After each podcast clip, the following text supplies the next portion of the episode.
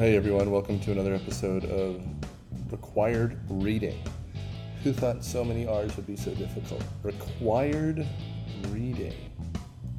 Anyway, this week we cover a dystopian American classic by Ray Bradbury, Fahrenheit 451. This is, as mentioned on the episode, an auction winner. We're a part of the Marist School in Atlanta, and we were an auction item this year. There's another auction item that will come up probably at the beginning of next season. We have one more episode this season. We're going to take the summer off, and Mike and I are going to figure out what we're going to do this summer. But in the meantime, we hope you appreciate a discussion on a classic that you may have already read. Thanks.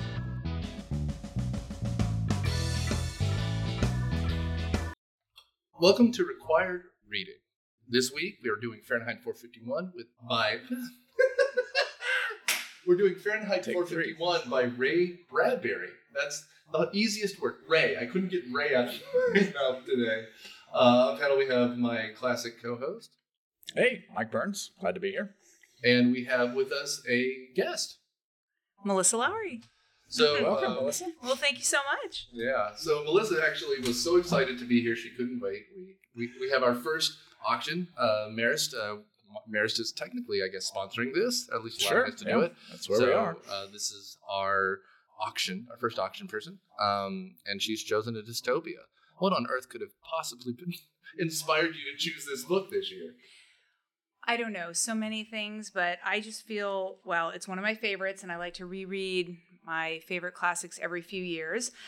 And I just feel like the cultural significance of Fahrenheit 451 is everywhere around us. It's just an amazing book and it's so timely. And I believe that so many things that happen in Fahrenheit 451 can be paralleled or mirrored in what's happening in our society today. And I think that's not a bad place to start. I mean, we're all in the education fields here. And this is a book about fundamentally the world falling apart because A, people don't read, B, they're distracted by digital devices, and C, it's the constant little interactions that um, break us up. Now, if I had planned anything, my phone would have gone off just. um, so, well, let's- I mean, we can go around the table. This is a classic you've re- reread a lot. Mike, have you read this before? I had not. Well, yeah, I'd read it before. Um, I don't think I've ever taught it though before. Um, it was on the summer reading list, and, and this is my son's copy. So he just was about to graduate from there, so he read it in ninth grade, I guess. Um, I read it at some point, and then doing AP readings and being an AP grader, I got a lot of essays on Fahrenheit 451. So even though it's been a long time since I read it, I felt like I knew it Yeah. uh, well, and then reading it back over just this week for this podcast. Um, but I've never taught it in class. Have you taught it before, Melissa? Are you want to tell us a little bit about your background since you're new here and just Oh, new. Um, new to us? And You know, I have not taught Fahrenheit 451. When I was teaching eighth grade English previously, we did do George Orwell's 1984 and Animal Farm, Right. of course. Um, I, it's, I, I feel like had I taught in high school, it would have been more appropriate. But now that I've gone back and reread it, I do believe that if you were working with an eighth grade class that developmentally was pretty mature, this could be great material for them. I don't know if they'd be able to get to the top, top part of understanding some of the thematic material in it, but I do think that it would really speak to some of the struggles that they're having today with mental health, happiness, and how technology, social media, and sort of that disconnect and that divide, how that influences them. Right, so I do think that there are a lot of parallels and there Yeah. could be some good conversations there. yeah, I agree. Mm-hmm.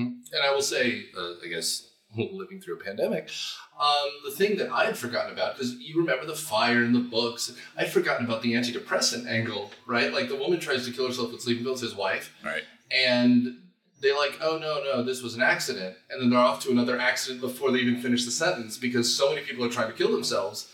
It's, you know, I mean, again, this is a mental health crisis that's going on right now because of people being locked up. So it feels very prescient um, in a way. And when I was here, the young one, uh, we did Brave New World 1984 Mhm. and then some other dystopias. I think I read uh, Slaughterhouse Five in that kind of chunk, and maybe Fight Club. Oh, really? Yeah, uh, those were the optional two. Okay. Right. But this book feels like I, I you know, you can smell Brave New World in this. You can smell 1984 in this. But this one seems like it's the most accurate to the future in some ways. Because like Big Brother's a huge leap. You know, uh, Soma and all that stuff is a bit much bigger leap. This feels a little bit more grounded, and I think that's why it's intriguing to me. Well, yeah, it's hard not to think when they got the seashells in their ear or earbuds or Mm-hmm. yeah, it, it's very on the nose that way. I think. And it is interesting in dystopian novels how the influence of drugs in some way, shape, or form always there. So you take your summer vacation in Brave New World, and here you have the sleeping pills or something else that people take in order to sort of get them out of the reality of their own lives. Even in a book which you, we teach to much younger kids, The Giver. Mm-hmm. I mean, you even see a it's not really an overt drug use there, but you see the use of drugs in many different ways, whether it's to suppress hormones or when they are going to um, send twins to else, you know, the other place or was Sure. it elsewhere or whatever that is. And so that is an interesting theme I think you see throughout a lot of dystopian novels. Yeah, the, the idea of better living through chemistry, and you know, and it's in some ways it's interesting because there was a reaction to it in the '60s with like the LSD movement and such, but now like you know, it seems like old '90s sitcom material to do a Prozac joke, but everyone's on you know, it's like the the Xanax and Lexapro that are coming out now, and again, you know. We've all dealt with anxiety in the past. It's better to deal with it than not. But it's just so funny to see how it's being manipulated in this world, right? Because they're glossing over it. She's clearly overdosing on sleeping pills on purpose. Um, and they're telling Montag, no, no, no, it was just an accident, an accident. You don't take a whole bottle of pills by accident. Right. And the EMTs are just off to another accident, off to another accident. It's it's it's really well constructed in that way. And the fear, I guess this is my transcendental expert, but it's the fear of deviating from nature in some ways, right? Um, which is the whole thing of Brave New World as well. Do you think in some ways that's a? I mean, this is in other dystopian novels. Do you think in some ways it's a critique of capitalism in the sense like you consume more, like the more pills, the more happy you'll be, the more you'll be numb to that pain or something. Well, they I mean- just forget it, and then you consume more the next day. They just sort of fix you up in order to consume more. Well, Am they- I reading that too wrong? I No, and they reference that in the novel, and I don't have, I have a lot of things kind of outlined, but they specifically talk about how because of the wealth of the United States, they don't even notice that there's a war going on, right? Right. So you see there's sort of a secondary, it's not really a plot line, but something going on in the background is the bombers and all of this happening. And they basically say in the novel, like, we're so distracted by all of these things that are going on around us that we're not even thinking about the reality of how other people live. And they talk about we have so much wealth in the United States, we're so full, I think was almost the quote, that we don't even see. And Montag, I, Montag says at one point, like, that they're starving in other countries. right. Mm-hmm. And yes, so I do think that there's absolutely a critique on capitalism here, or at least asking the audience to take a critical look at what excess, the part that excess plays in people's lives. Well, and also specifically what you are consuming, right? Yes. Because what they want to do is like because books allow for too much interpretation. You're supposed to watch the media that gives you the one answer, right? Yes. And and so like that that's what's interesting, right? And again, it's the sleeping pills, it's the it's the soma, right? But whatever it is, it's supposed to scratch that itch just enough that you can go on to the next day, which is again, it's interesting. As someone who has trouble sleeping, sometimes you're just like, oh man. Um, and what's even more, I guess, interesting, if we're going to contextualize it to the modern day, there's also something about like fringe medicines kind of in the background too, like CBD oil that will cure everything, or Oh, CBD right. right? Like, like, and so now we've uh, you can get it through the internet, right? So, anyway, I guess we should kind of get into the plot. Well, Uh, I mean, that's the great dilemma, right? We're Yeah. all looking for the simple answer, whatever that is, and the one pill that solves everything or something. And that doesn't exist, but no, we sort of wish it would, right? Well, And- and here, instead of, I'm sorry, No, instead of having people reflect on what's actually happening in their lives, that's the level of distraction that they're offering, whether it's the surround sound television systems or the fast cars that they have. I mean, Right. It's so frightening. At one point, Mildred, who's Montag's wife, says to him, because he's clearly agitated and upset as he is sort of coming to this realization that his life is sort of this hollow shell with no meaning and so on and so forth. And she says, Well, take the beetle and go run over some cats and some rabbits or some Yeah. dogs and some rabbits. And she doesn't even think twice about the fact that he's just going to go out and kill something. Right. Right. And it's just a complete and total afterthought. And it's just one more distraction at a level that's just insane to Right. think that killing something is is going to distract you from how sad your or meaningless or empty your life is. Sure. And it's of course foreshadowing what's going to happen later as well. Yeah. Um, you know, uh, or in a previous episode, Great Gatsby, it could be Guy Montag. Yeah. That would be interesting. Uh, The use of cars as a fan mi- fiction, right? Put those two together. the use of car ex machina in uh, 20th century American lit. Uh, so, does anyone want to give a plot synopsis? Can you? I mean, in some ways it's a short book and easy, in some ways it's not. That's the other reason why I think, I mean, I'm glad to hear, uh, and I should know this since I have a student at Marist, that they taught Fahrenheit 451 in ninth grade. Clearly, my child did not look to me for any sort of uh, help or influence, which is probably good. Yes, do that it is all, good, Do it right. all on your own or avoid it on your own. But at like, uh, yeah, 180 pages or whatever it is, 160 pages, it actually is a great um, length. I think for a younger reader because it, it's something that can get done in a decent period of time. And let's face it, our um, all of our attention spans are maybe not quite as long as they should be. So this is No. this is a good length of a book to teach. I think at any age. Sure, totally. Yeah. Um, so, I mean, I can start off then. Yeah. Give us the summary. Uh, so, there's a guy named Montag. Uh, Guy Montag. Literally guy. Yes. Nice. Well done. Uh, and he's a fireman. Uh, and firemen in the future uh, don't put out fires; they, they start fires, and particularly they're using fire to repress ideas, uh, primarily books. And um, the idea is that by repressing these ideas, we'll have a more cohesive civilization uh, by limiting thought and by limiting limiting ideas via things like television and quick bursts of information and earbuds and uh, the new Apple AirPod Pro. Um, in the meantime, he has been secretly squirreling away certain books um, that have intrigued him, hiding them in an air vent.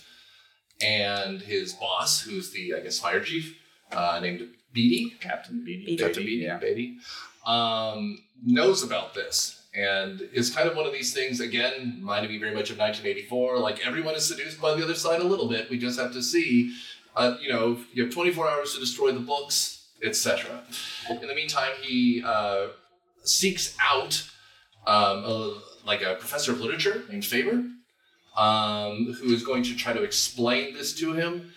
I should mention, though, I, I guess I kind of glossed over it first. There's a woman in the background named Clarissa who is introducing these new ideas to him in this kind of, again, very 1984 kind of seductive way, making him look to books for answers. But what's so interesting Yeah. is Clarice's character is 17 years old. Right. And I Not find it- even. She's about to turn Yes, 17. and I find it very interesting that he is gaining his perspective on the world through the eyes of a child, more or less. Totally. And that it, I don't want to say it was on accident that they met, but it was almost as if she was watching for him from the shadows and like she almost chose him, which I felt was very, very interesting and not really touched upon when you look at analysis of the book. Like why, why Montag? Why him? And why mm-hmm. did she choose him when she had a really rich life with her own family with lots of conversation? And so that I think that's an interesting relationship for a lot of different reasons. But she ended up, I think, being the catalyst for him to begin that journey. I do find it interesting that we don't know why he started to squirrel away the books. There's never a reference to why that happens. And until that happens, you would never think he did. Like I was actually the first time I read this book, I was like, really?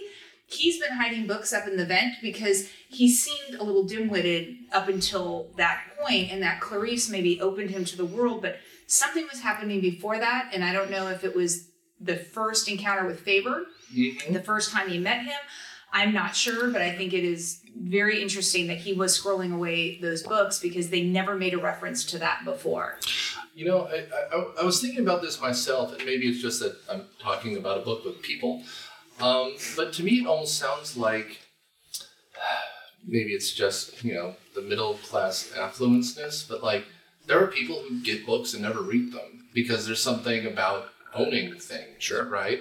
And so maybe it's something about the fact that he knows he's doing something he shouldn't. well, you know, it doesn't matter what it is. It's you know that kid who smokes weed just to say that ooh I've done something bad or gets drunk at a party. There's some there's something in there, and then someone realizes that it's good. I mean, not not the drug thing, but I've I've had students before that pretend to read, kind of read, sort of read, and then all of a sudden something clicks, and then it dominoes down the line. And so, you know, maybe Guy is kind of dumb, and he's collecting books as a sign of rebellion, and then all of a sudden the right person talks to him about the right thing. Like, and I, I, I in some ways, he's the least interesting character in his own book um, because events push him, Mhm. right? Like the guy I want to hear more about is Beatty, the guy who knows that people are breaking the rules. Yes, and he's yes, he's so interesting and frightening at the same time. Mhm. Yeah, yeah. Um, and I, I thought too with Clarice, I wondered. I mean, here you have a. It, it, I mean, it's a cliche that this young, beautiful girl is inspiring or sort of clicking something for this guy. Um, I mean, she's his muse, right? And the whole book has a riff on amusement as as numbing in a way. So I don't know if I'm reading too much there, but No, yeah, she definitely like triggers him.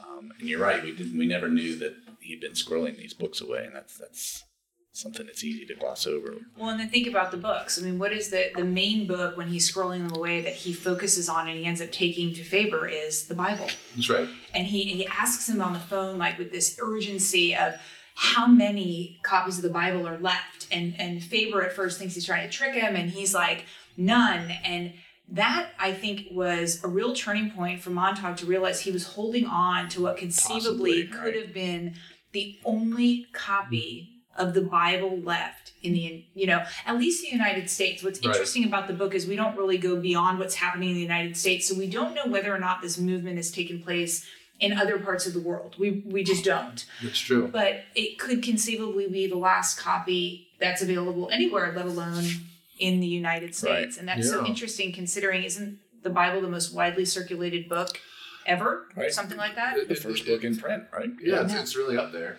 it's, it's doing pretty good. You know that Harry Potter's catching up.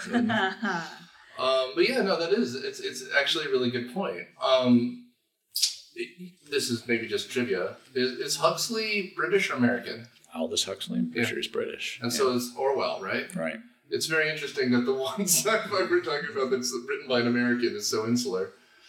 Um, Right. no, I mean, but it is. It's very hyper. I don't, we don't even really get a concept of what's outside the one town. You know, I mean, we get the kind of exoburbs. You know, the, the the jets flying overhead, right? Right. So we know that something exists, but you know, in, in every way, this could the Shyamalanian twist could be that this is in a bubble, right? Um, and just as as a side note, Speaking, well, yeah, let's get to that. go No, I was going to say, have either of you seen either of the film versions?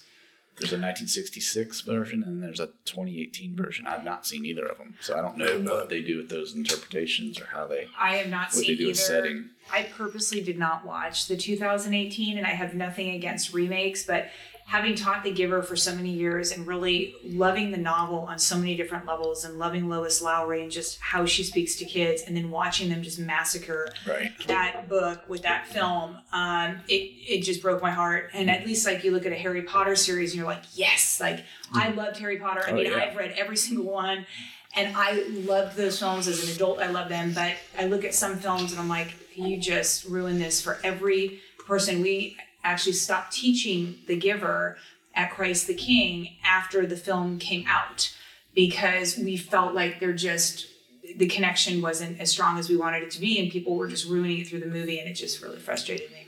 makes sense. Well, this is an aside, but related to the content of this um, podcast.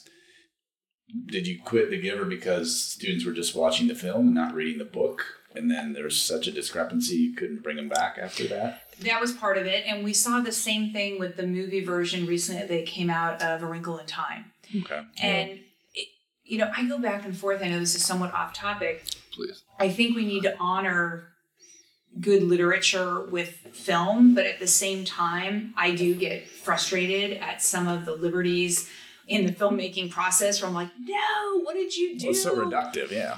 and it's yes just the reason why these books are so wonderful and and just so inspiring is because they're written well Mhm. why go and ruin them with a film that just doesn't do the author Yeah. Justice or the character right. or the characters justice for what they deserve. So I just find that to be frustrating. Well, and I mean, I, I agree with you. And further, like, this is a 200 page book, right? Not And- even, yeah, 168 or something. Yeah. so you can tell a story pretty pretty well but this has a message and message movies immediately turn me off and when you reduce something to two hours mm-hmm. all you can do is really focus on the message and that, that to me is really the problem as opposed to say handmaid's tale where i think the show did take some liberties but at least it's long enough that you can do the whole book That's true. and do it justice, right?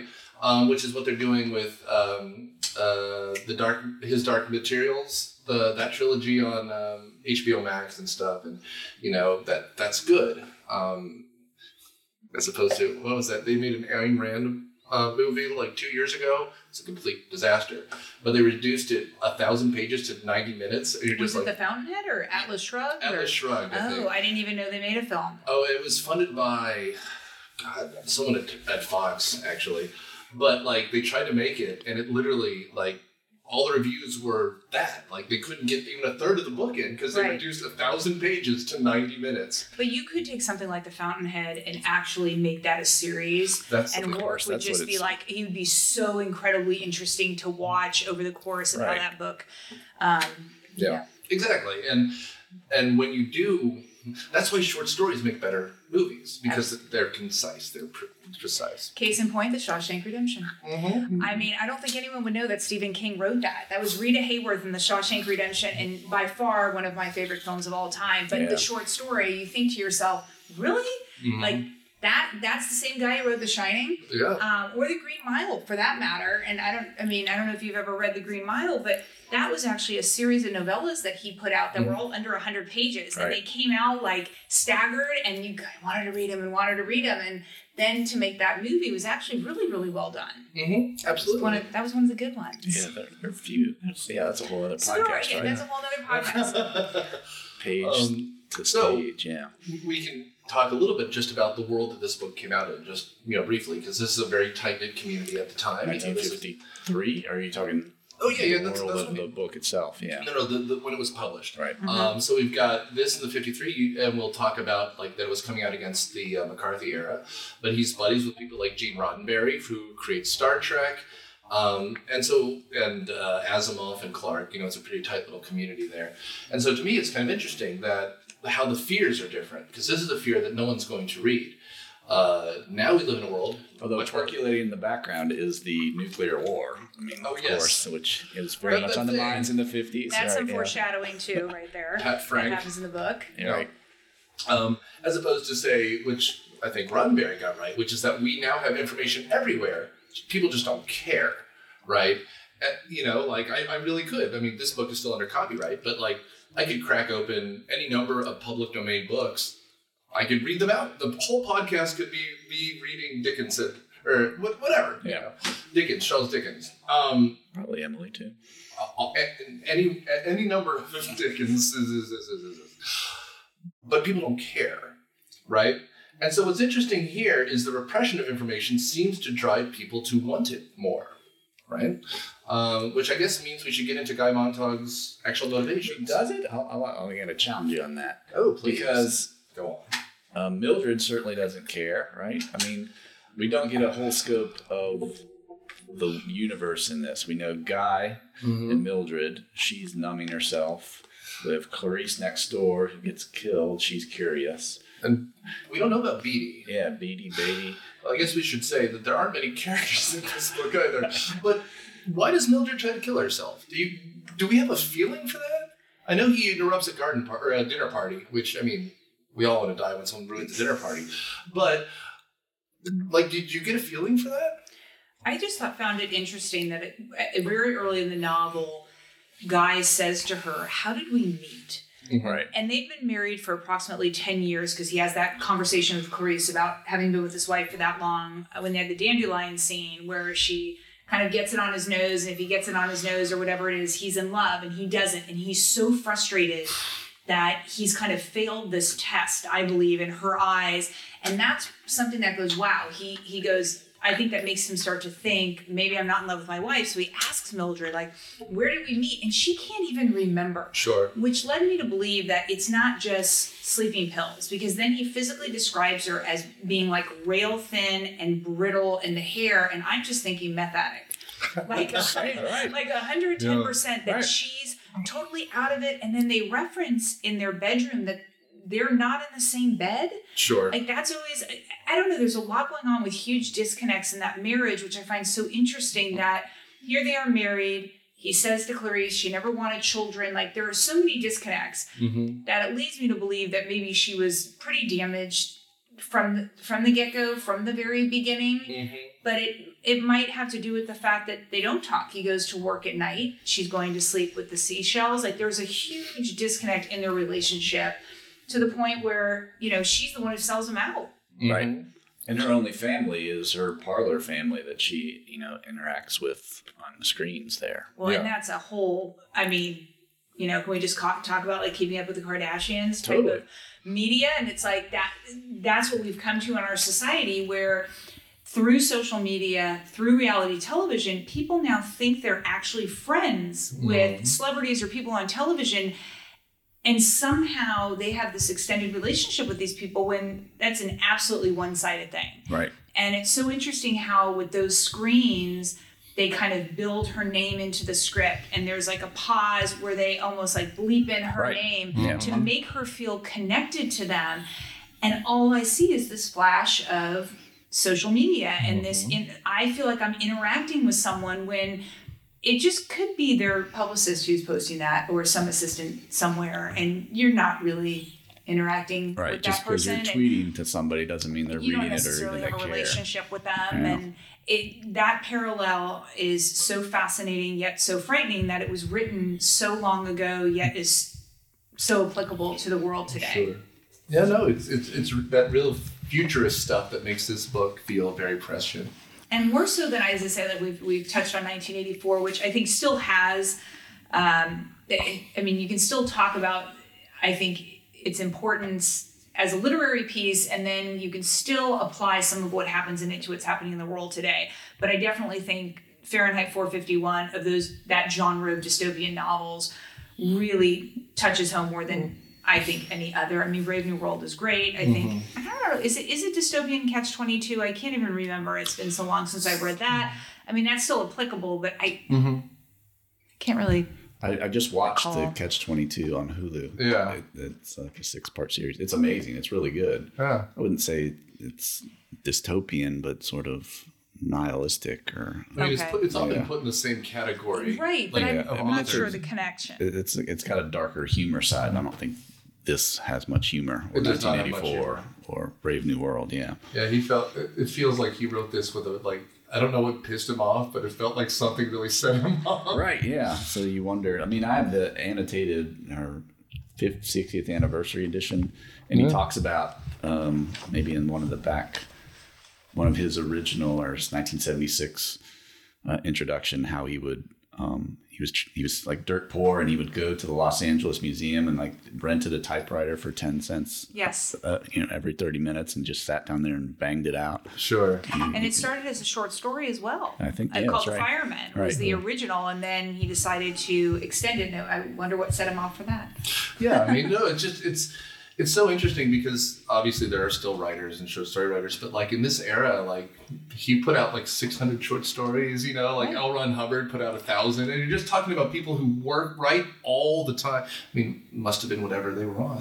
Did Bradbury write um, All Summer in a Day? Which basically we always cover in like sixth grade, and it's I don't future. I, I, I think I don't know. We could look it up. I think All Summer in a Day is Ray Bradbury, and it's it's about people living on Mars in the future and kind of what happens in one day. Which when you go to Mars, or I, I think it's Mars, it rains all day every day, like crashing thunder, and then they have like two hours of sunlight mm-hmm. and it's it is a searing like commentary on the treatment of people because it's children and the way they treat this one child it's a very interesting short story so he, ray bradbury had a lot going on oh, upstairs yeah. that's Sure. all i've got to say is I would when he was living in Venice Beach. I'm from Southern California. Anybody living in Venice Beach in the 1950s, I I can only tell you that I know what it's like now, having grown up there. Right. I, and I grew up there in the 70s. I can only tell you what it would have been like in the 50s. Sure.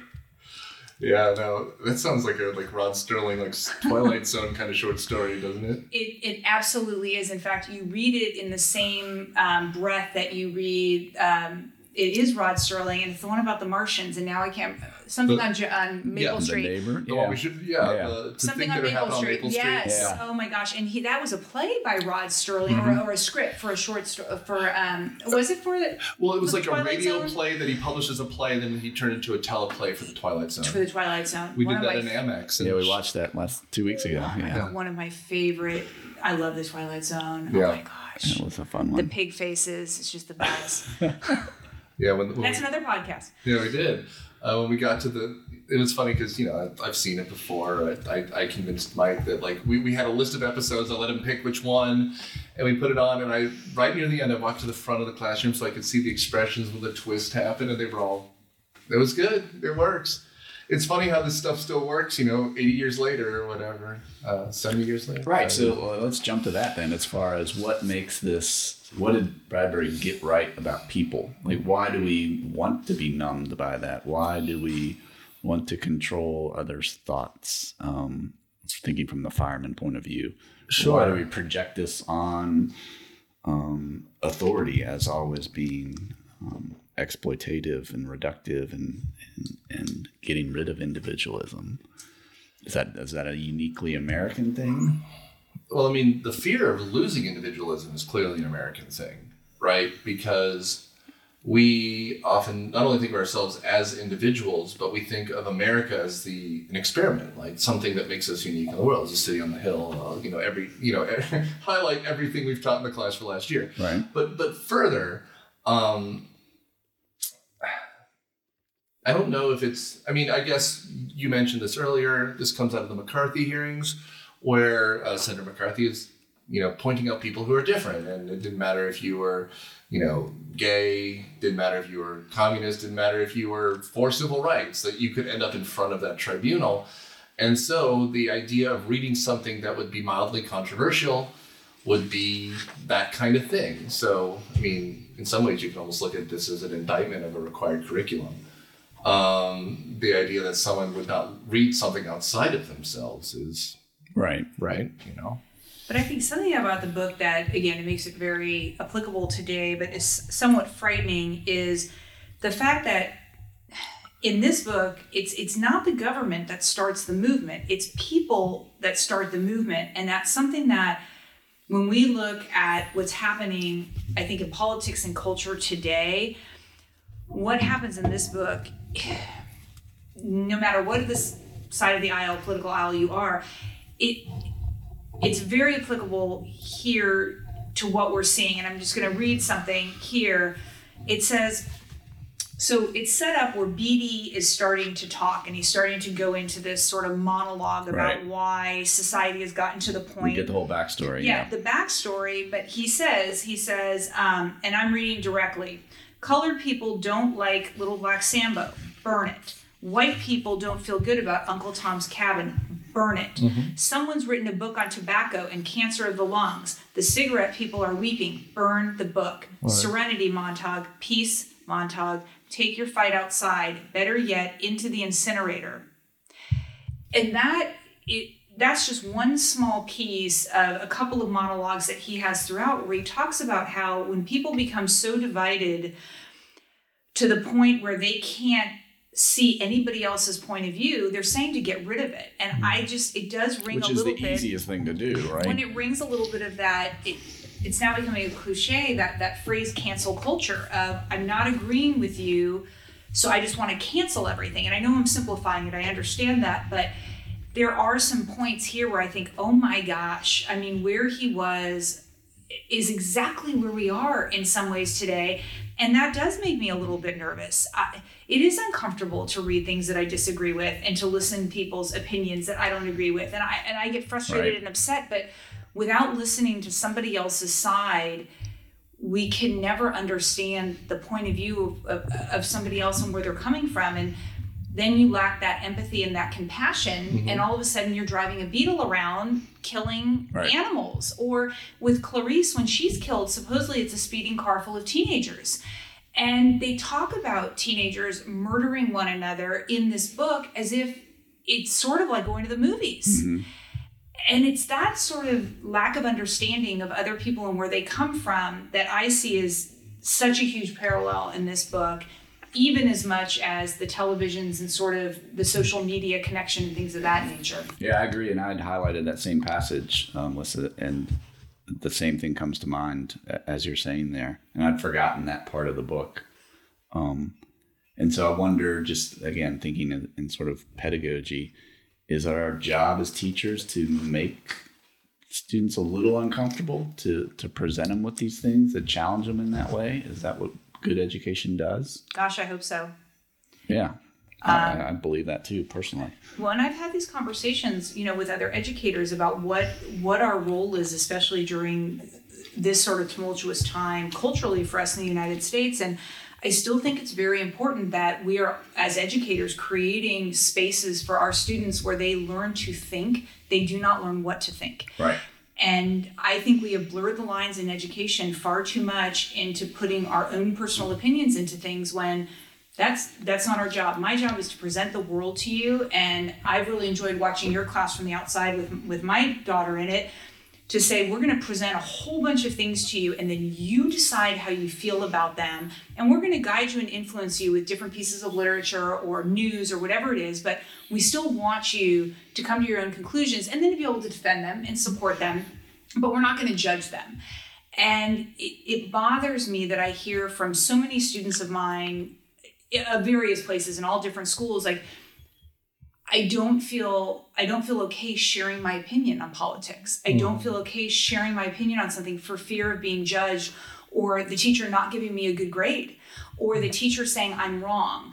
And yes, there are facts, you know, two plus two is, is four last time I checked. Mm-hmm. But when we're trying to grow minds of our students in upper middle school and high school in particular, we want them to be open, or I want my students to be open to everybody's opinion. That doesn't mean they agree with it. That doesn't mean they subscribe to it. Right. But they certainly entertain it and consider it and they're thoughtful about it and not dismissive. And I see in this novel just so much of that one type of thinking. And I think I I don't want our role to be that place. Right. No, I agree. And it's historically, obviously, it's coming out of the, you know, the McCarthy era, right? Mm-hmm. Yes. But I mean, I was going to also further say, like, it's something that you and I struggle with, which is that the kids want there to be a correct answer. Yes. Not necessarily like to interpret. Yeah, the grade is hard. Yeah. right? I mean, and hell, I just went through AP exam, so I know where to talk. But that that's kind of the fundamental flaw. Like the problem with reading a bunch of books is that you develop a complex opinion too, right? And that's something that they get into. There,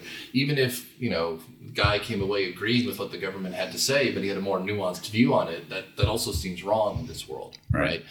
Um, you know, and and so therefore it's interesting that the books that he collects i mean ray bradbury dealing with the uh, i guess I, I don't know what his thought process was at any point but it's very interesting that he chooses the bible um, if only that we've talked about those kind of anti or anti-capitalist themes in here but it being the bible you know the godless commies right? So the fact that the communists are trying to repress the bible would make sense in that world. Um, but of course not here.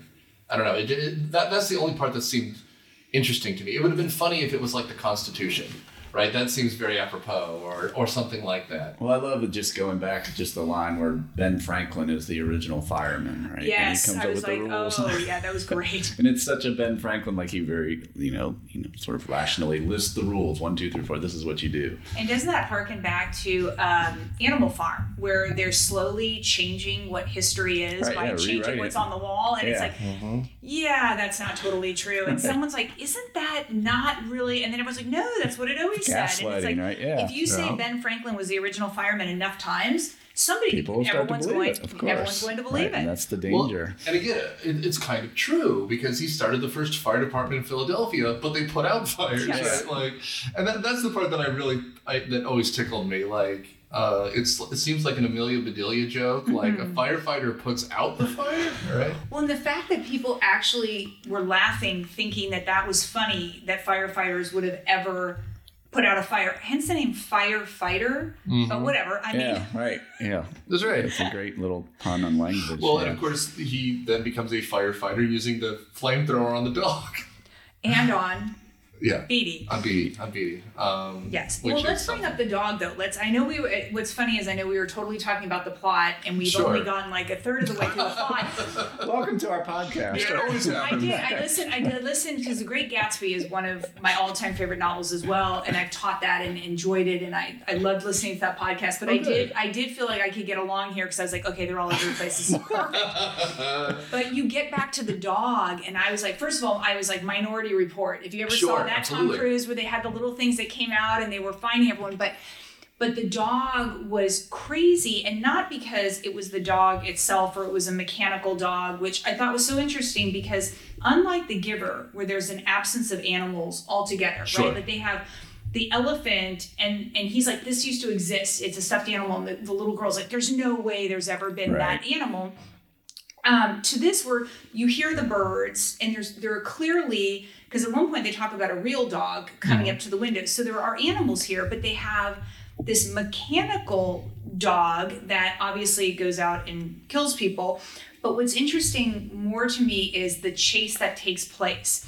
And it it, it took me back to whether it was the oj chase Sure. or any of those car chases where the media all become so obsessed with the story that no one's really checking the facts. And I think we actually have seen this runaway train in news today. Is it news or is it commentary? Are Right. they Or pundits entertainment. or, re- or reporters? Yeah.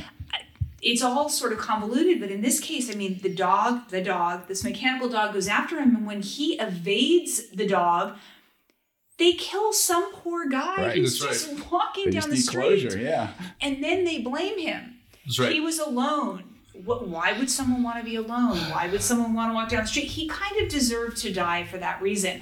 And I'm thinking to myself, this is exactly what the narrative we will often see on television is we are going to frame this situation and make this narrative fit with what it is that we want. In it- very clear, simple ways that appeal to us. But, well, and yeah. then there's no context. I mean, we all, everyone sees the video today of everything. right. Nobody has context. right. That's right. And that too was another parallel where I was like, oh my gosh, I'm just seeing so much of what's happening in today's society right here, just in this this chase. Mm-hmm.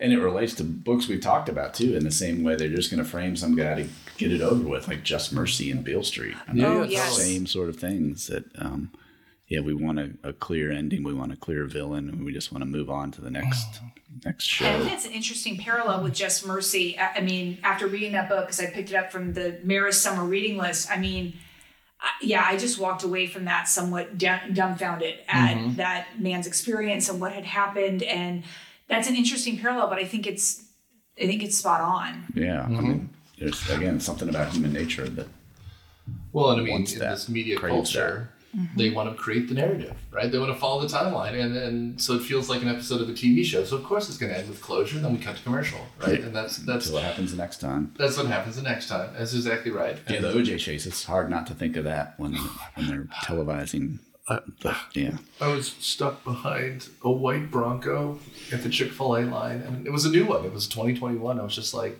so at the still Ford. make these oh you sent a picture of that Yeah, the, the chairman of the board said, "No, it's got to be in white. It's the classic color." And you're just like, "Why would you?"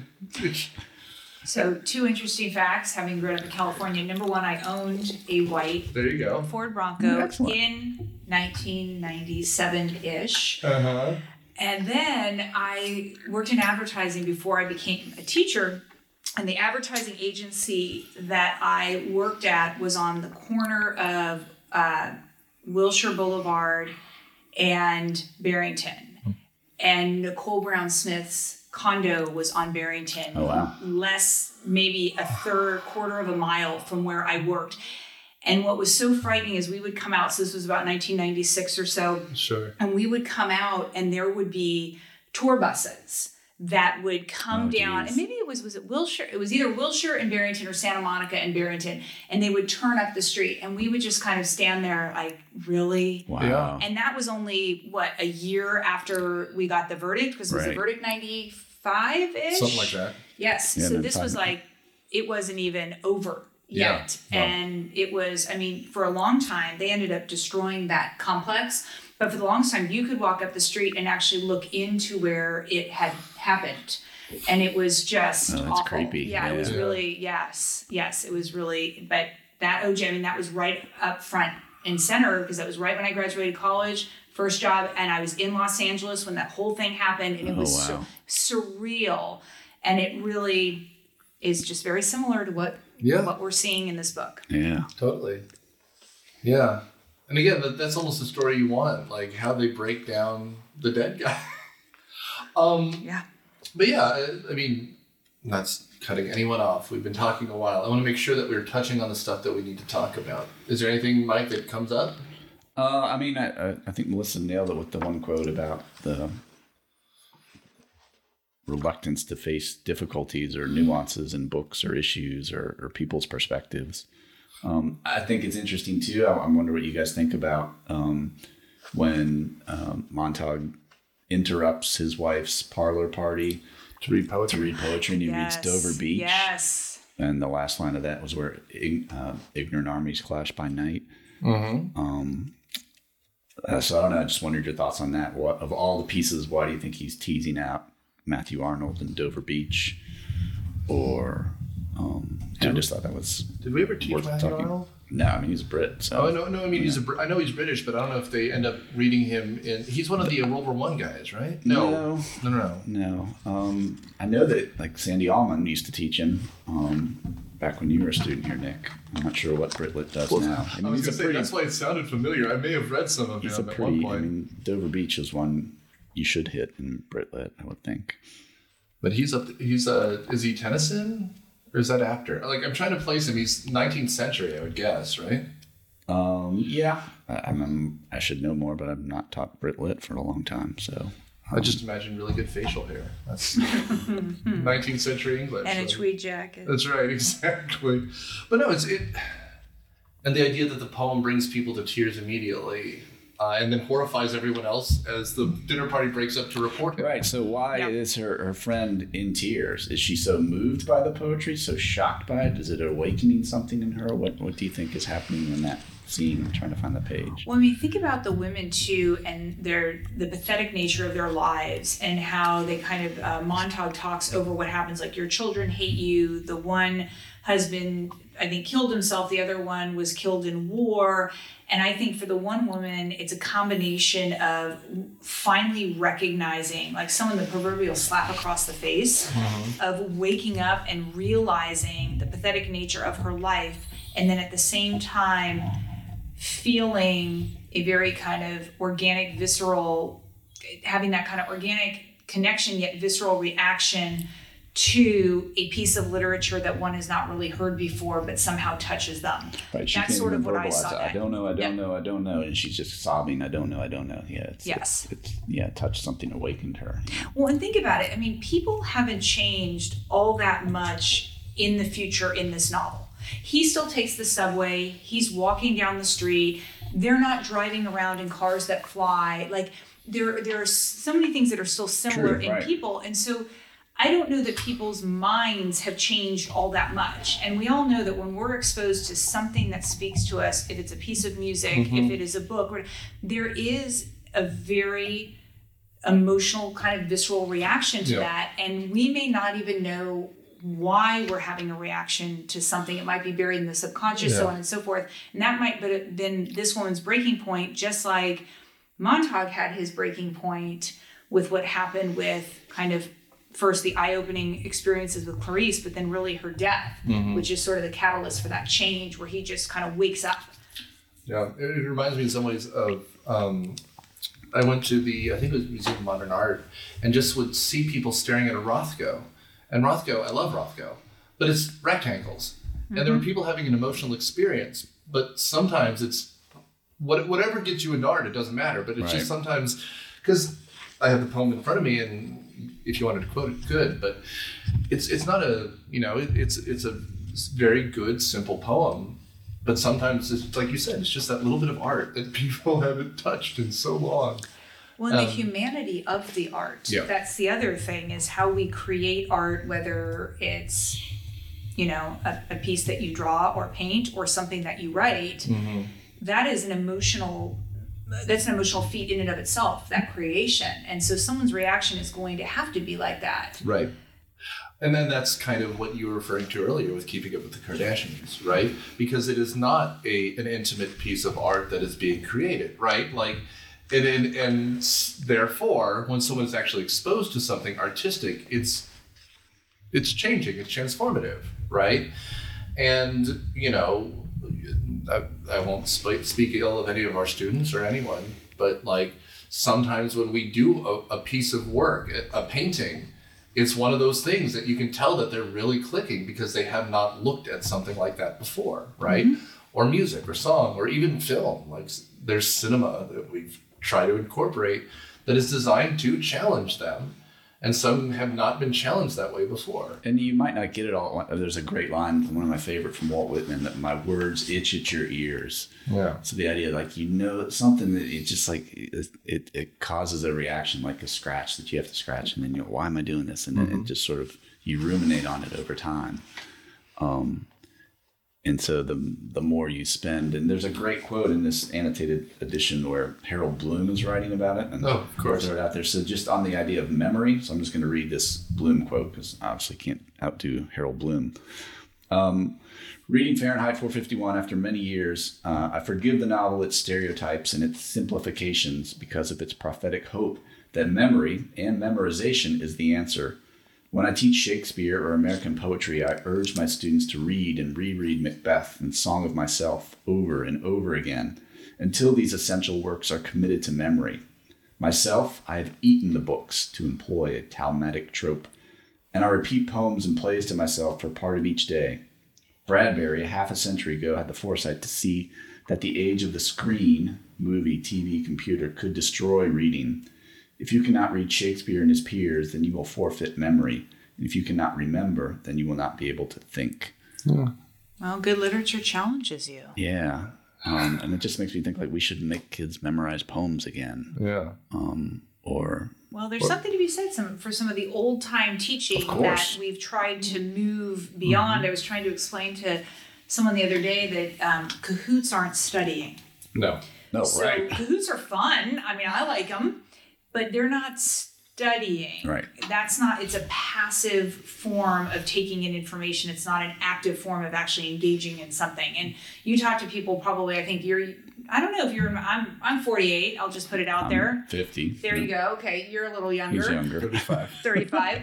but um, but you're still on the cusp of not really being a digital native where you kind of grew up in Sure. an age where it wasn't all around you but i talk to people in our age group how did you study for tests well we rewrote our notes i mean Or you and said we them out loud and you're walking around the room. and yeah. our, our kids don't write things anymore. Like I've talked with many of my students or students I tutor, and I, I say, Well, how is it that you're studying? They're like, Well, I review the Kahoot, or the teacher put a study guide online. I'm like, okay, you're not actively engaged in that process. It's so funny you say that because just this week, Nick and I, you know, because of the pandemic, uh, we went to old school like pen and paper. Like everyone's back in class now, and like we actually handed out things and we Gave a real. They wrote answers on a paper today rather than typing them. Or They were terrified. they were terrified.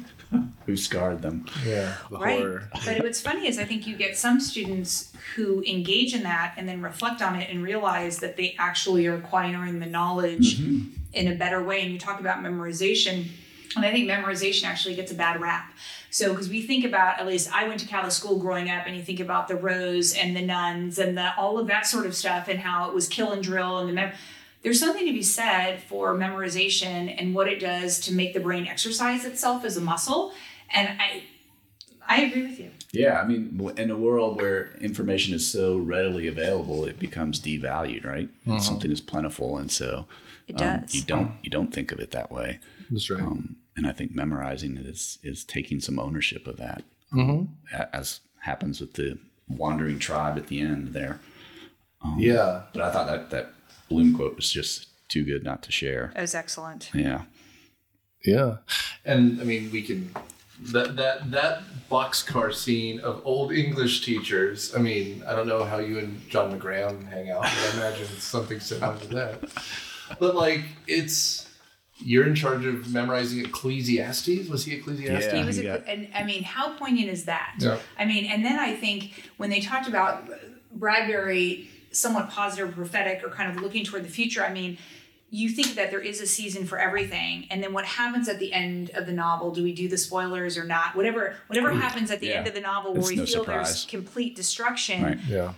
I believe that putting Ecclesiastes in there is that that very glimmer of hope. For everything there is a season, and I felt like I left the book thinking, "Gosh, okay, so traditionally, are these going to be the physically strongest men and women that are carrying this on? No, but they are armed with something so much more powerful, which is knowledge." And so I think the two things combined, Ecclesiastes kind of and the people who have now been tasked with pushing civilization to the next, because at least the one city is destroyed or whatever, right. and they said they're going to rebuild civilization.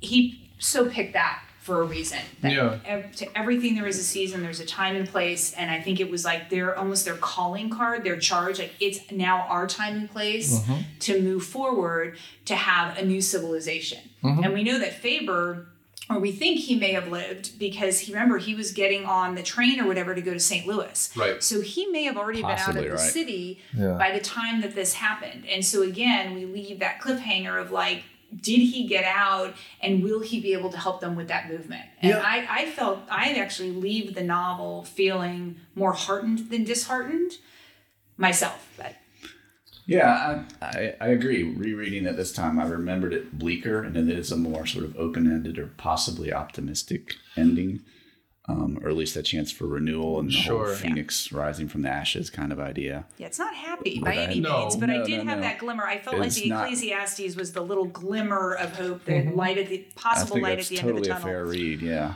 Well, I also read this um, in, I guess, the gaze of American experiment and whatever, in that how American this book feels. Because, and, it, and it's the things we've talked about, but also like, if you were in southern France, you couldn't do this because you walk around, you see the past, right? Here, like, we're in downtown Atlanta. This building is eight years old, right? Like, the oldest building you'll find is 150 years old. Like, there isn't that breadth of past. And we love the new and the modern and everything like that. But if you're in, say, London, one of the things Orwell has to deal with is um, how do we rewrite history? Here we can just forget history. We don't. We don't care start all history. over. Right. Why Yeah, not? that's the great American story. Yeah. Um, and so the idea of memorization to me feels very Talmudic, right? Like the idea of oral tradition. And so we should teach not only our, our, our novels, but, you know, Johnny Appleseed and our great American oral, you know, heroes, right? Because there, there's also something in that which is I find fascinating. Um, because there is this desire to just consume.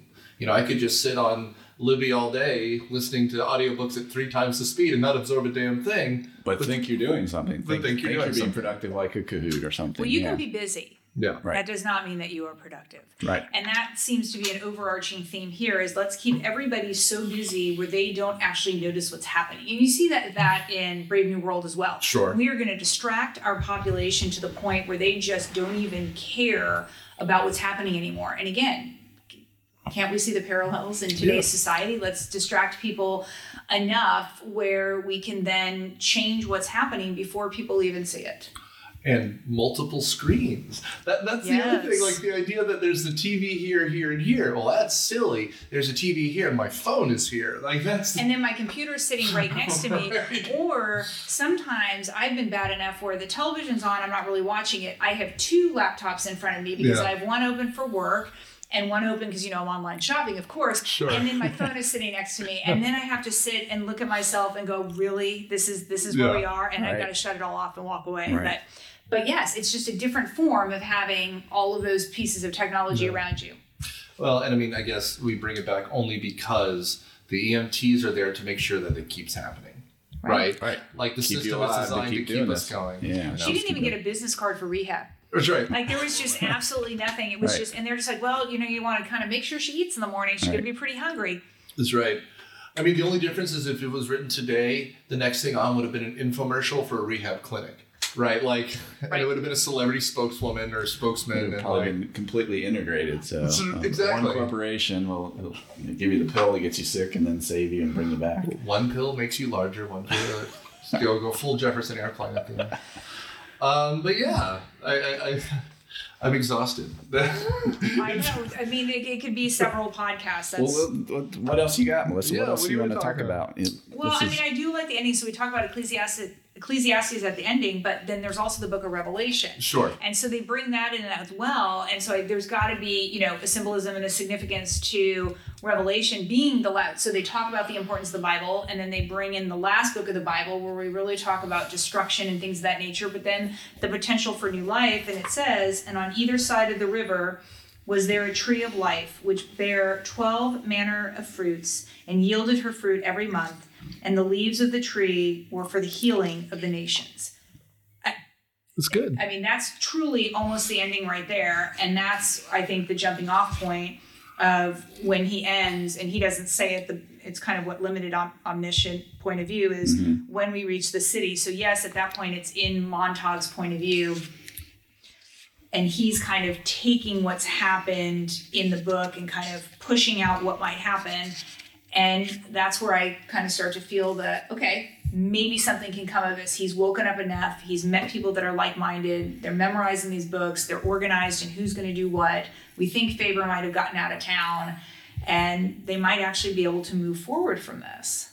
That's great. Yeah, I mean, it, I'm glad you lightened the mood. I, I, I no, it's it's funny because when you get too into these, you know, this era of sci-fi fantasy, and it starts to feel really prescient, it is kind of depressing. But I mean, there is optimism. We're we're not this far gone, so yeah, I feel I do feel better now. I really, Well, I mean, I know that I'm sounds so glad sarcastic. that I did that for you. I do. And I realize how sarcastic that sounds, but you know, I read a bunch of similar books around the same time, and it does get kind of muddly, right? It's it's kind of like, you know, not not is civilization sa- uh, like salvageable, but at what point does it is it good writing that's supposed to make us feel like we like this world is possible, and how far we're gone? And there's always that think piece about this generation blah, this generation blah you know, I'm, I'm a millennial with two Gen Xers. Uh, and so it, it's just different perspectives in some way. But the problem with the kids is they can't choose the generation they come up in. So, how do we prepare them for a world that we will not have lived in, that we can't predict, but still allows them cognitive thought? And that's where this book feels like it's really touching me, right? Like, how do I get them to be critical in a way that because now, I mean, you alluded to it earlier, it's all commentary. Everything is commentary, right? Even the YouTube that they watch is about video games that they haven't played yet to give them an opinion before they play the video games. Right. So, at what point do I just say, go outside, play your own game, watch your own movie, and then see what other people say, right? And that's kind of what this book is, at least I think, is encouraging. You know, get involved in the material before you or someone else tells you what to think of it, right? Yes. Right, which is what reading is, isn't it? I hope. Oh. ultimately, right? Well, and that's what they're afraid of in the book. And they talk about how the more reading you do, the more self discovery and the more opportunity for you to start thinking. And Clarice, in the beginning of the book, when she's still alive, talks about how they want to send her to a psychologist or a psychiatrist. They don't understand her because she wants to keep asking why. Mm-hmm. And she wants to understand how things work and why they work. And she doesn't want to take it at face value. And that now somehow that's a bad thing in our society, that questioning of what's happening around us and, and, and that connection to nature. Mm-hmm. They really talk here about how the connection to nature is really negative. Why would anyone want to go out and explore? Why would anyone want to go out into nature? And it's only when Montag at the end of the book kind of floats down the river in Faber's clothes. So, you know, that the second hound doesn't find him, that he looks up at the stars. And for the first time in the book, we actually see him really acknowledge nature. Mm-hmm. It, it happens a little bit with Clarice because she brings the nature to him. But up until that point, there's no reference to man's, woman's, whatever connection with nature, which we all know we have. And I just think that that's an interesting point in the book as well. Mm-hmm. Absolutely. Just the, just the time to think, and, and maybe I'm miss. I thought there's there a part where they talk about Clarice talks about the front porches. Is that right? Yeah. Oh, yeah. Mm-hmm. And yes, and how architects went away from the front porches because people would have an opportunity to sit and talk. Yeah, Right. or just think, like just the idea, Yeah. and that's. I mean, having been through the pandemic, that was a lifesaver for me. Yeah. we would have people over in our front yard, which we hadn't done for years, and we would just sit there and just like it's so nice to be in a room with people or be in the same space and and talk and share that. Yeah. um, which you don't get online. I think we know that well from trying to teach virtually compared to in the classroom. Yeah. There's so much value as, and I'm speaking as an introvert, someone to just like be in the same space with somebody. Yeah, the I mean, even the anonymousness of a crowd feels so much warmer. than It's so know, exciting to go to the grocery store. Yeah. When I'm locked in my house, all I wanted to do is repaint some walls, fix fix some things around. Yes. Yeah. I mean, it is. It's the novel that just keeps on giving, in my in my opinion. No, it's a great And it choice. can be, it can be negative things it. or positive things. Again, you could go down any sort of rabbit hole, right? I mean, you could take every piece here that's negative, every image, every piece of symbolism, and you could walk away feeling very, very down. I think that that's the beauty of a novel is it's open to everyone's interpretation. And I mean, I'll be the first one. I mean, I picked up some spark notes because Mm-hmm. I was like, I want to see what other people are thinking, and I don't agree with everything that's in there. Right. I have a totally different perspective on some of the imagery and the themes in here because of my own experience. That's the beauty of a great work of fiction is not everyone should agree on what's going to happen, you know, with the inferencing of what's going to happen after that novel ends. Yeah. That's the beauty of something that's well written. So a theme of ours in this podcast is when you read something you encounter the first time or you pretend to read it and then read it again. What was it like for you, Melissa, like coming back to this book? Or you said you read it every couple of years, I but do. how has it changed over the course of your life in those ways you're just speaking of? So I don't know if it's that's a great question. Thank you. I don't know if it's actually changed as far as my perspective. I think that each time I read it, and you may have touched on this when you were talking about Gatsby, I find a nugget that I didn't see before. I mm-hmm. find something deeper in the material that the the last time I read it, I, I didn't find as interesting or I didn't connect with as much. And that's why I think it's really underrated to reread things. And I'll often tell people, oh, yeah, like I'm, I'm reading Brave New World for the third time, or I'm not a huge fan of Russian literature in general, but I do like Dostoevsky. And I mm-hmm. did, I, I love to read Crime and Punishment. That's like by far one of my favorite books mm-hmm. of all time. And each time I pick that up, it's something new and deeper. And I talk to people who are like, why would you ever want to read a book more than once? And I'm like, why wouldn't you? I just feel, and, and now there are some where I think, Sure. I'm never reading this again. It was Right. one time and that's it. Right. But there are others where I will pick it up. I will crave that story. I will crave those characters again because I feel like I connect to them on some level. And so in this book, I I don't know if it's I feel a connection to one of the characters really, but I do feel a connection to what's happening. And when I look at Clarice, I see my students. When I look at Clarice, I, I see someone who is is wanting so much for answers and wanting so Right. much for the opportunity to grow, and society isn't providing her with that. And I think that we as as as teachers are so that that's our largest responsibility is to create an environment where our students want to learn more and they're asking the questions and sometimes they're leading us to the answers. Mm-hmm. And so every time I read this book there's just a new little piece to it that I never never noticed before. Right. Yeah. Sure. I think that makes great literature. I agree. Absolutely. How about you, Nick, when you came back to it? It's funny. I, I, I I assume I read it right around when you assigned it too. You know, late middle school. Um, it, it's. I just imagine I had this very frustrated woman who was our English teacher, and she was the one who was like shaking, like, "Don't you see that this is supposed to be about now?" And, you know, like the multiple screens and stuff, and because even back then, I mean, computers and TV. Sure. Um, I find the book, like Bloom, you know, think I think like Harold Bloom a lot. Um, I've often thought that. the, I mean, the structure of it, like the bones of it, are so much like other books I've read. Yeah, it does It's- feel very familiar. Yeah. Yeah, it's just that the connective tissue isn't right. Like, it doesn't go off on any screeds. Really, there are very few monologue. I mean, I just reread 1984. It's all monologues at a certain point. Um, but this is it's just such a unique perspective and very American. Like I, I feel like this um, very much so, and I, I do. I mean, maybe it's that I'm in the humanities with Mike here, but our job is to keep kids curious, not to force them to do the answer. Like that. That's what's nice about our fields, right?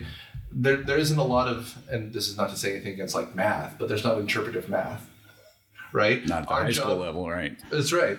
Our job is to give them information and let them interpret and challenge them and make them think. And that that's why I like this kind of literature because I'm the hero um, at the end of the day. um, but yeah, no, I, I and I guess to answer the ultimate question, it sounds like you would recommend us keep assigning it. I, I, I totally think this belongs at you know the beginning, eighth, ninth grade, seventh grade even, because then you can give them harder stuff like We and Brave New World in 1984, and they can build on top of that. This is a fantastic foundation for dystopia, um, I would say. I would say, why wouldn't any school, you know, consider then the reread? So if the mm-hmm. first if the first pass is, I would say more than seventh. I would say I, I wouldn't assign it younger than eighth grade. I just don't know that they can get kind of to maybe Sure. some seventh graders could, but to the level. And there are some mature themes in it too. But I would say that you know you do the first go around at eighth grade, and then it's in a seminar class senior year where you just tear this thing apart Right. Yeah. and and you make sure it's it's kids that have read that before at a different place and even if you could you're holding on to something they've done so they do some sort of portfolio work That's a great idea. that's that's either digital now right and it's put online and they get to go back and revisit who they were Right. whether it's writing themselves a letter at the end of this of where they are and what they thought of it and then making them reread that and provide a commentary on how they've grown and changed or how their opinion of the book has changed or stayed the same mm-hmm. or how the world again- has changed around them. Yeah. Yes, I don't think we value going back to things enough. And I know that we've struggled with this at the elementary level of how much homework do we assign? How much do we cram into them to get everything done? Well, sometimes I'd like to teach less and teach it deeper. And so even though someone would say, well, you're just reading the same thing again. Well, yes, I am reading the same book again, but the experience, because of the age and stage that I'm at, is going to be completely different Sure. and maybe richer and better Right. because I already have a foundation that didn't exist before. Mm-hmm. No, absolutely. Like, and uh, we were talking about that with G- Gatsby and I mean, Catch in the Rye. I, God, Holden Caulfield was a pr- is like as an adult, he's a prick. I was gonna say he's a yeah yeah. He just needs a hug. Poor guy just needs a hug. He needs a little more than a hug. I think Well, he needs yeah. to get stuffed in a trash can, but, But I mean, like, he's still interesting nonetheless. sure, but But it's it's just not like the anti-hero you think he is when No, you're a he's not. Yeah. he's not a rebel without anything. He's just no, he's jerk. just pathetic. Yeah. I mean, it would be interesting to have our young alumni come back and just to do some of these books again. Because I mean, Gatsby is one that I've read, and then I've read with you now two or three times. Right. It's it grows on you. Still evolves. How Right. about Lord of the Flies? I mean, that is a phenomenal book to really introduce in seventh or eighth grade. I know that you know some stuff happens in it, but I think it's a good because of the age of the boys in the book. Yeah. It's a good seventh eighth grade book, and again, I mean, you put that one right with Fahrenheit 451, and you teach that again as a senior in high school, and and just pull out the layers of those, those relationships and what happens as they develop those relationships, and then that relational aggression that takes place in the book, and. I, I just think that that would be another great one Yeah, that then you they could go out and observe ninth grade boys and just see Exactly. like, wait, I was that way. Your Come homework, on. your homework assignment is to teach eighth grade PE for one period and Right. just see if you Eighth kill grade each other. corral. That's right. right. Exactly. Oh man, that would be oh. That's Give fun. 10 kids eight pieces of candy and watch. Oh good. No, I mean Mike Carroll does Beowulf with the eighth graders, which I thought was super ambitious, but he pulls it off. But that'd be fun to have them revisit that in Brit Lit as as a junior and go I back think and you look could at definitely do it with. There are you know a few books that I mean most. I think most good literature we've already established should could and should be read multiple times at multiple different stages in, in one's life. Sure. But I think there are a few books that speak particularly to themes that would be interesting to young people when it's really hard for us to capture their attention today for Right. a lot of different reasons, which is another kind of smaller theme in this book when Clarice kind of talks about how everyone worries about her because she's so different and she's so this and she's so that. And it's one of those things where we can't we can't capture our kids' attention the way we used to, and she's begging to have her attention captured that way. And I just think that there's another parallel there where we keep trying to kind of fighting to get our kids to look at the importance of this type of literature. And here is this character just dying for it, and Right. society won't even give it to her. Right. Sure. Well, and it's just who we identify with as characters anyway. Like, Yeah. you know, and I think that's interesting. I mean, I told Mike this, but I read To Kill a Mockingbird uh, over Christmas break. Mm-hmm. And, you know, when I was a kid, it was all, when I, a kid, when I was in high school and I read it, it was all about Scout, and the Scout, kids, you know.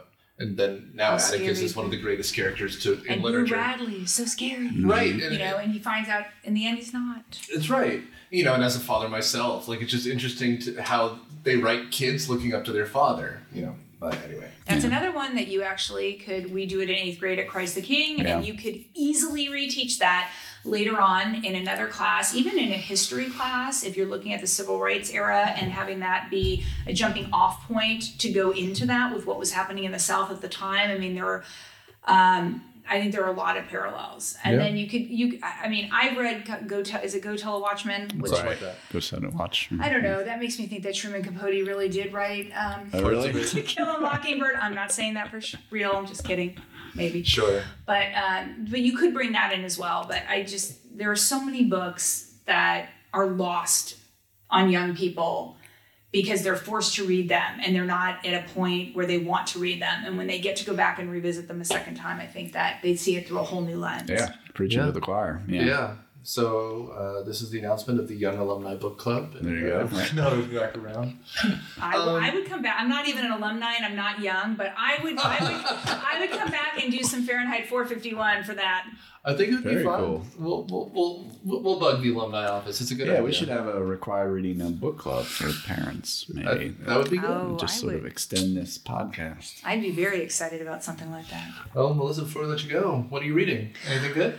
Well, I do like to go back uh, and reread things over time. But two that I'm rereading now, um, but they're nonfiction, is Ryan Holiday's Ego is the Enemy, Okay. which is just fantastic, and Viktor Frankl's Man's Search for Meaning. Right. Those two, to, I'm reading kind of those two together. They're fantastic. I did go back recently and reread Donna Tartt's um, A Secret History. Oh, really? And, and her newest one was, was The Goldfinch or whatever, which Right. I, again, took a movie and just destroyed a lovely book with the movie. But um, I reread A Secret History, and what was interesting is that was probably m- my favorite novel for a long time in the 90s. And when I went back and reread it, I did not like it at all. Oh, interesting. And first things first, I'm not as much of a fan of the first person point of view. I prefer books written in like unlimited omniscient or whatever, and Sure. not even limited omniscient.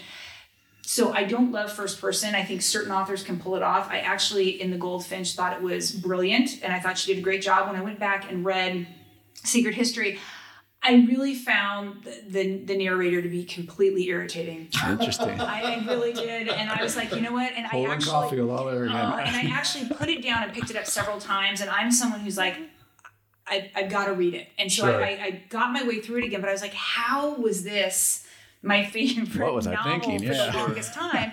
and again, that's part of the growth as a reader. And there's nothing against the book. I'm just a different Right. person exactly. now. And I would say another one is The Orphan Master's Son. And this is. Um, so it's all about North Korea, and it's it's a writer who's actually a professor at Stanford, and he got to go to North Korea. So it's a fictional account um, of what happens in North Korea, but based on his experience there. And the first time I read it, I put it down four times. I could not get through the fi- first 50 pages. It was very dense and boring. And but once I got past that, it was exhilarating. And I went back and read that pretty recently and flew through it Oh wow. again, I was in a different I was in a different place. Yeah. And so those are two things I've reread that I just really, really like. The Nightingale, I've only Great. read that once, fabulous. All the Light You Cannot See. Sure. That's a great one. Although the ending of that was not as good as I would have No, liked. no, yeah. But I still thought it was excellent. Um, Sure. There are too many to say in a podcast. I'm sorry. My husband would tell you. come back. I have like 12. Um, I don't really do the Instagram thing, but I think one day someone asked, What are you reading? And I just took a picture of the nightstand. Right. Sure. I usually have a good 12 books there and then in the drawer, Yeah. and I recycle them. There will be a parenting book, a nonfiction, Sure. a fiction, awesome. maybe a self help here or there. Um, I just, if I, I'm an ext, I'm an introvert's extrovert or an mm-hmm. extrovert's introvert. I love people and I love to talk and I like this. But if I had my druthers, I would live alone in a cabin and read for like 14 hours a day Sure. and be completely happy. Well, I, I will say, Mike and I have talked about doing Man Search for Meaning on the podcast. Oh. So, I mean, a- among any any number of others, Right. but that one had come up when we were just making a list. So we'll let you know. And then Yeah. you gotta then you've got to pick up Ego is the Enemy Sure. and read that as a companion. And it's a smaller book and shorter, but Ryan Holiday is excellent. He's written several really good books. That's Sure. just the one that I, I happen to like the most. And if you're in any sort of leadership role, it it has to be it has to be a must read. Awesome. Perfect. Good. Put Mike, that on what the are you list. reading? Um, let's see. I just finished a book. Um, Margaret Gillespie gave me, uh, like a Camino related book called Out of Istanbul. Mhm. It's about about a guy who hikes um, east on the Silk Road. Cool. Nonfiction. Yeah. Um, it was good, and I put it down pretty quickly. We're rereading Tribe, talking about rereading Sebastian Junger's book for uh, American Experiment. And Not scratching you the same way. it's, it's just different, and and actually like teaching it and seeing it through the eyes of the kids. We're only about two thirds of the way through, so that's a little different. Uh, but I want to read his new book, Freedom, which just came out today, I think. sure. Um, and then Anthony Bourdain has a new book out, um, published post um, after his death, um, posthumously. Um, so I'm looking forward to read that. Yeah. Yeah, I've, I read I think everything of his so far. Uh, I heard there was a book of essays coming out. Right. Yeah. Um, so I read How to Fight Anyone by Judah Friedman. um, my daughter discovered my Tintin comics. I'm reading those Oh, with cool. her. Um, but you know that's that's more fun than anything, of course. And aren't comics underrated? oh, absolutely. I, they're such a wonderful. I, they're they're a great read. I love comics. yeah, I believe your daughter did a comic for our class recently. In fact, Black Did Hole. Black yes. Hole. Did Charles Burns? Yeah. She doesn't share it with Okay. anything Ask with her me. about it. So wonderful. I'm glad she turned in an assignment on time. Right. It was good, and she they presented on it. Um, what was I going to say? Oh, so um, the book I'm reading right now is a classic that I had never read before. Uh, I was going through the Universal Monster books and had never read Invisible Man, so I'm reading Invisible Man now, which Oh. is H.G. Wells. yeah, I'm enjoying It's it. great. I've read the Ellison one too, but I'm just I reading. never read the you know the it's a the Wells version now. It's it's fun. I mean, I love I love H.G. Wells. He's he's very light. I mean, it's a very short book and it's punchy and there's not a wasted word. It's fun. Um, but I mentioned it before. I taught it in class with Mike. A chunk of it. Um, I will mention Pat Frank's uh, "Alas Babylon," which is a dystopia, kind Right. of, sorta. It's a survival book. Uh, the first fifty pages is that they know the world's going to end with a nuclear war. Can you prepare in time? Um, and the, the guy did his research. It's exactly where you would have to be in Florida to survive a nuclear attack based on where the military bases were in 1953. Wow. Sounds Um, fascinating. And I mean, a lot of it doesn't ring true anymore. Like, there would never be gas shortages or diseases of radiated people trying to come in that aren't Thank properly God we've protected. outgrown that. Or, Yeah. uh, or, or, you know, gouging prices because there's shortages of food or paper towels and toilet paper. Right. Just like the movie Contagion. That's right. The- the- Not applicable at all. yeah, but the first 50 pages, it's like horror, and then the, the next 100 pages is survival, and then at the end, we win the war. Not that it matters. Uh, it's, it's excellent, it's classic. Um, it's not taught as much anymore because the Cold War ended, but you know, it used to be taught a lot more. So if you can find classic Pat Frank, uh, do. Um, this is the second to last episode of this school year, of this season. We Um, made it. so, um, Mr. Burns, Mike, and I are trying to figure out what we're going to do over the summer. Uh, but in the meantime, I want to Read thank, lots. Oh, well, we got prepared, damn it! I want to thank uh, Melissa for being on the podcast. Yeah. well, thank first, you very much. It was so enjoyable. This is awesome. Please come back. Yeah, and oh, I will. Very good. Only if you invite me, but I, I'll be back. she's already here. We're Yeah. talking about the book assignment. Uh, thank you, Mike. Thank you, Nick. It was great. Uh, and I guess next week is the final exam. One more. Amen. All right.